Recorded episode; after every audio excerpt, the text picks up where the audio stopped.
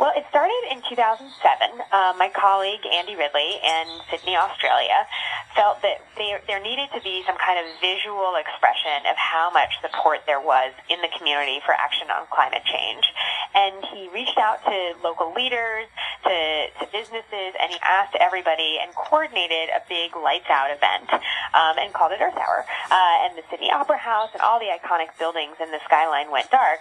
And the next year, something amazing happened, which is that hundreds of cities around the world started contacting us at World Wildlife Fund and saying, we want to participate, what's going on, how do we get involved? And it's really since then grown into a celebration with more than 150 countries and 7,000 cities around the globe participating uh, at 8.30 p.m. local time.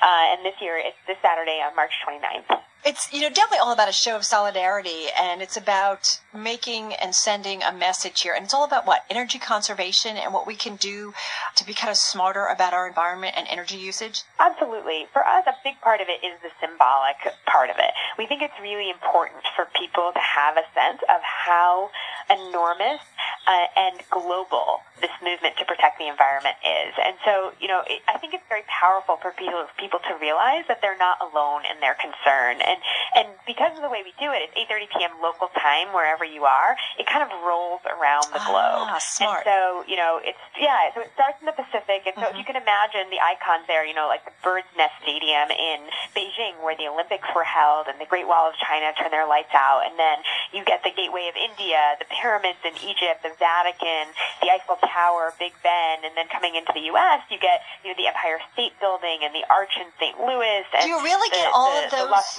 those global landmarks to really shut their lights? at that time? Yeah, they do. 8:30 p.m. local time on Saturday. They do it, and and so if you're wondering why, it's because it's Earth Hour. And what's amazing is that it's not just those buildings, right? Mm-hmm. It's the businesses around them, it's the communities around them, it's the cities, and so so it's really an opportunity for people to join millions of other people in making that statement. And you know, as you alluded to in your question, it's not also just about turning off the lights in that hour.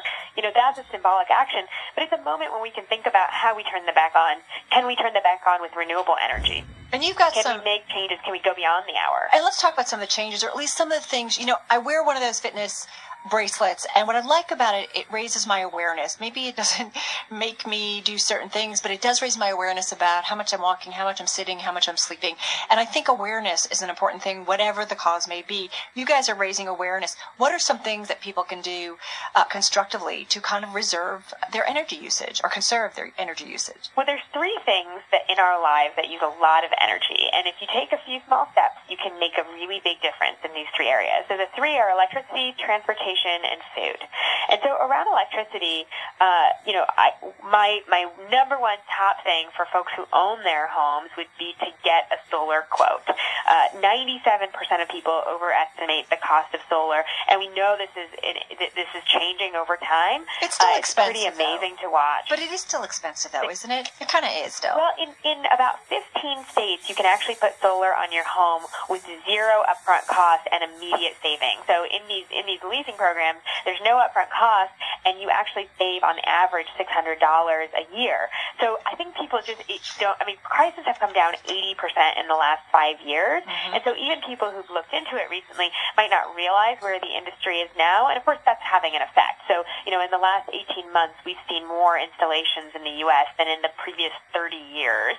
Um, and every four minutes, there's another installation on an American home or business. So, just, so we know that people are, are starting to take a look, but you know, but but now is definitely the time to take another look on on that front on on, on electricity. Of course, there's tons of other things you can do if you don't own your home. You know, LED light bulbs, for example, mm-hmm. are uh, available. You know, that fit just right into your um, into your light sockets um, at home, which happened much earlier than people anticipated, and and is a really exciting new technology for the home. If folks are looking for more information about how they can be kind of smarter in terms of energy usage, where can they go? worldwildlife.org is our website. Um, we have lots of tips there about things you can do in your home, uh, and and of course, Earth Hour is this Saturday at 8:30 p.m. and so we'll be highlighting it on the website, and the website will be will be going dark. All right, good stuff and good to know. Uh, Keya, thank you so much. We appreciate your time uh, on Taking Stock. Keya Chatterjee, she's Director of Renewable Energy and Footprint Outreach at the World Wildlife Fund, joining us on the RingCentral phone line from Washington, D.C., March 29th, 8.30 p.m. this Saturday. Switch off your lights for an hour. You're listening to Taking Stock. I'm Carol Massar, my co-host Pim Fox, and this is Bloomberg Radio. This